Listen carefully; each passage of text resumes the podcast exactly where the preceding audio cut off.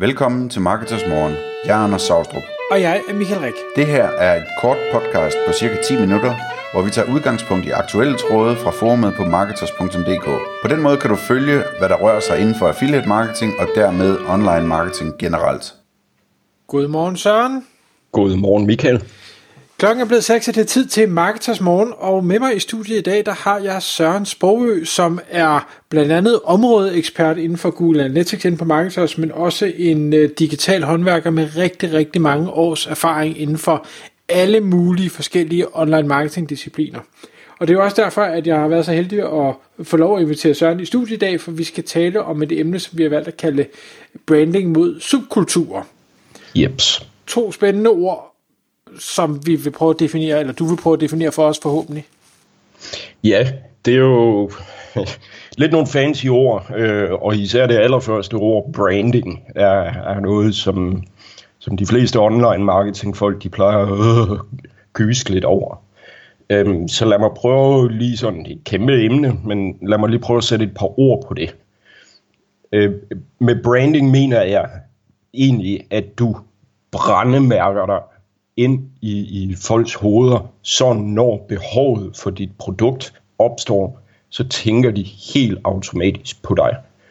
Det er sådan den ultra, ultra korte forklaring på, øh, øh på branding.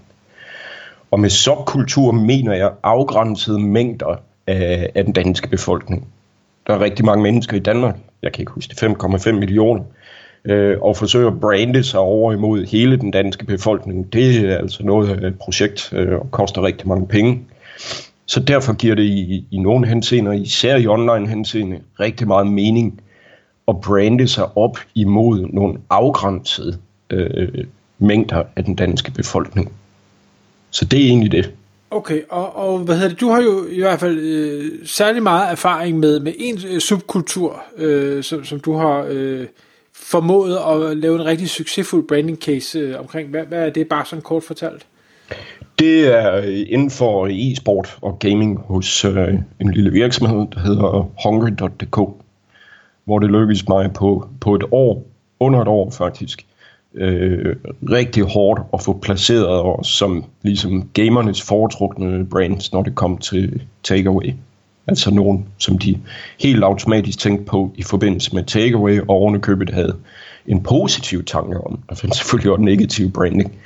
Øhm, ja, så det er ligesom casen og eksemplet på det. Okay.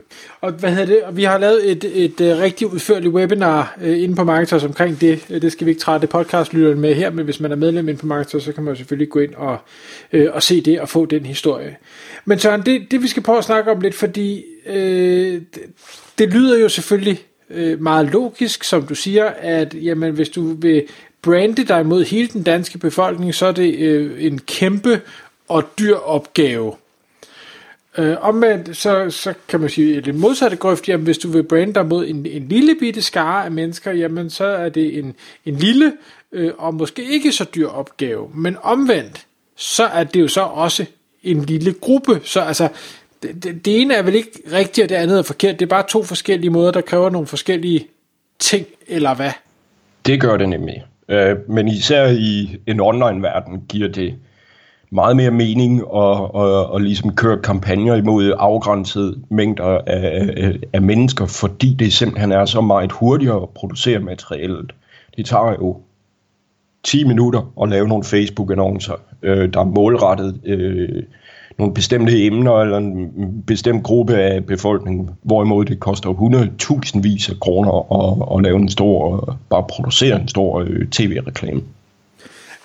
Men, men jeg tænker, altså igen kommer det an på, hvem er man? Men hvis nu at man er Coca-Cola eller øh, du kan ikke finde på noget Superbrusen, eller andet øh, mainstream øh, ting, så, så, så bliver det vel fuldstændig omsonst at skulle sidde og, og nicheopdele sin målgruppe. Det vil selvfølgelig være meget mere targeted, fordi man kan tale lige til den målgruppe, men, men man bliver jo aldrig, aldrig færdig, hvis man gerne vil ramme alle dem, der er ens kunder. Det kommer an på, hvor øh, effektivt du er til at producere øh, øh, selve kampagnerne og, øh, og selve budskaberne. Altså, lad os sige, at det tager 100 mandetimer at lave en stor national kampagne. Jeg kan dele med dyt med at lave mange Facebook-annoncer på 100 timer. der øh, er custom og målrettet imod helt specifikke øh, emner, øh, tv-serier, reality-tv, gaming osv. osv. osv. Så hvis, hvis du forstår at sætte produktionen af, af, af de her kampagner, og det grafiske materiale og teksten osv. lidt i system, jamen så er det altså ikke så besværligt. Faktisk så er det uhyre effektivt. En, en af de ting, vi taler om i, øh, i webinaret, vi har optaget, det, det er øh, måske ikke det her med at producere selve øh, annoncen og, og målretten. Det er vel også det med at finde ud af, jamen, hvad er det, jeg skal målrette det mod? Altså det her med, nu, har du, nu fandt du gamer, at det giver rigtig god mening for, øh, for Hungry, øh, men, men det vil ikke, altså man har vel ikke sådan et sted, man slår op og siger, at alle de her nischer, dem kan jeg så gå efter. Men man skal være lidt kreativ, det tager jo også tid, det er jo ikke kun at producere reklamerne. Det er nu, det, det, selvfølgelig skal man være kreativ, øh, men det er faktisk heller ikke så besværligt at finde ud af, hvad for nogle forskellige øh, nischer, der er ligesom inden for ens øh, felt, hvad for nogle forskellige subkulturer af kunder, man, øh, man har. Men det er et andet øh, stort emne. Hmm. Du får ikke lov for ret. Så lad mig spørge om noget andet. øh, hvorfor og her antager jeg noget, som jeg på og grund ikke ved noget om, men det er jo ikke første gang. Øh, hvorfor gør en Coca-Cola så ikke sådan noget? Fordi det tror jeg ikke, de gør. Og nu ved jeg godt, du skal gætte, fordi du aner ikke, hvorfor Coca-Cola gør, gør. Men, men, men altså, de store brands ser vi jo gerne, de kører de her øh, nationale kampagner på tv, eller øh, bannerreklamer på, på landsholdskampe, eller hvad sådan man nu finder på. Altså, hvorfor tror du, de gør det, og ikke gør det andet? Jamen, det gør de skam også. Okay. De gør også det andet. Du lægger bare ikke mærke til det, fordi du ikke indgår i den subkultur, de kører kampagner over for. Og det er nemlig hele, hele kernen i det hele. Det er, at man får afgrænset sig og skåret ned på det, man kalder reachen godt og grundigt. Så man kun rammer lige nøjagtigt dem, man er ude efter. Kommer du til at bevæge dig ud over det, så er det spildte kroner. Så er det spildt eksponering. Og hvis, hvis jeg skal prøve at sætte det sådan lidt på, på, på en formel, som, som jeg ønsker rigtig meget at arbejde med, når det kommer til det her branding, og især online. Så det er nærmest den allermest simple formel, der findes inden for, for branding. Det er en, der hedder reach gange frequency. Og reach, det er, hvor mange mennesker du ønsker at nå. Frequency, det er frekvensen. Det nytter ikke noget bare at vise din annonce en gang over for en person, så brændemærker du dig ikke ind i hukommelsen på dem. Den skal altså virkelig have igen og igen og igen og igen og igen. Og der findes alle mulige studier af, hvor, hvor stor skal den her frekvens være, før du ordentligt får, får brændemærket ind i øh, folks hukommelse. Og det afhænger også meget af mediet. Men, men det tal, øh, rigtig mange plejer jo frem, det er 7. Så frekvensen i den her simple formel reach gange øh, frequency, jamen den har en konstant, hvor frekvensen det hedder 7. Og jeg plejer at koble et ekstra felt på den her formel, så den bliver til reach gange frequency lige med kost. Fordi du har som regel også et afgrænset markedsføringsbudget. Så nu er vi over på to konstanter i formlen. Reach gange frequency lige med kost. Så den eneste variabel, du ligesom har at variere med der, det er din reach. Og hvis jeg skal tage et lavpraktisk eksempel på det, jamen forestil dig, at du vil køre en Facebook-kampagne, der er målrettet alle danskere, mellem 18 og 55. Jamen, hvad skal der så til for, at det virker proppet ind i den her formel? Jamen altså, der er studier, der viser, at der faktisk er 3,7 millioner aktive danskere på Facebook. Og med aktive, der mener vi folk, der er på Facebook flere gange om ugen, hvis ikke øh, dagligt. 3,7 millioner er den reach, du ønsker at opnå. Lad os så bare sætte en CPM på 25 på det her medie. Altså det koster 25 kroner at nå 1000 personer. De skal ramme syv gange. Det er din frequency. Så kan du begynde at regne lidt på det. Regne, regne, regne. Det giver 6,7 millioner kroner. Det vil sige, at hvis du vil køre en branding-kampagne på Facebook, der er målrettet alle danskere, så koster det dig 6,7 millioner kroner. Det er del med dyt med mange penge. Det, det må man sige, og så vil, med, med mindre man så varierer kampagnerne, så vil der også være rigtig mange på kampagnen, ikke har den ønskede effekt, fordi det er da, det er da rigtigt, eller jeg har også læst i studiet med, at man skal ramme folk syv gange, men du skal også ramme folk syv gange med det rigtige. Hvis du rammer med noget forkert, så er det jo ligegyldigt, eller har en negativ effekt. Lige nok. Der ligger selvfølgelig rigtig mange nuancer og så videre i den der frekvens. Det er et større emne. Men altså, den eneste variabel, du så har at lege med, det er din reach. Så det er vigtigt, at du afgrænser hvor mange mennesker det egentlig er, du ønsker øh, at nå. Og lad os sige, at du øh, tager en Facebook-post øh, og booster for 500 kroner, og du kommer til at sætte den til alle danskere. Jamen, lidt regning på det siger, jamen så har Facebook øh, 0,000137 kroner per person. Det øh, vil Zuckerberg skulle ikke være med til. Så derfor det Facebook egentlig gør det, at, det er, at jamen, den går ind og siger, okay, vi har en gruppe på 3,7 millioner, øh, og der er 500 kroner. Okay, vi tager lige en håndfuld, lad os sige 10.000 af dem, og viser den her post til. Super. Du skal stadigvæk op på en frekvens, der hedder 7. Så du laver en post mere, booster den for 500 kroner. Hvad gør Facebook så? Den tager 10.000 igen og viser den her post til, men det er 10.000 helt andre, helt tilfældige, ud af den her store mængde på 3,7 millioner. Det vil sige, at hvis du bliver ved med at gøre det her, gør det her syv gange, fordi du skal op på den her frekvens på syv, jamen så rammer du da, men du rammer syv gange 10.000 vidt forskellige mennesker.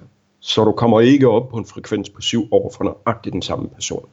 Det er sådan hele matematikken bag, hvorfor det giver mening at gå ned imod nogle grupperinger, nogle subkulturer, for eksempel via Facebook-kampagner. Noget helt andet er så det kreative i selve de her annoncer, din tone of voice, den tekst, der står der. Hvis du nu tager, øh, lad os tage det praktiske eksempel fra, fra før, hvis vi tager gamere, for eksempel, og siger, nu vil jeg køre en kampagne imod gamer. Der er forskellige fasonger at finde frem til dem på, på Facebook, forskellige interesser der for eksempel. Der kan du lige pludselig begynde at lege med det kreative budskab også. En af de ting, jeg for eksempel gjorde ved, øh, ved, ved Hunger, det var, når der var nogle store turneringer, for eksempel de her Blast Pro turneringer, hvor Australien spillede og så videre, jamen så lige nøjagtigt på de tidspunkter, der vidste jeg jo, at der er rigtig mange gamere i markedet, som man kalder det. De er aktive på de sociale medier, så der skal vi køre noget annoncering imod dem.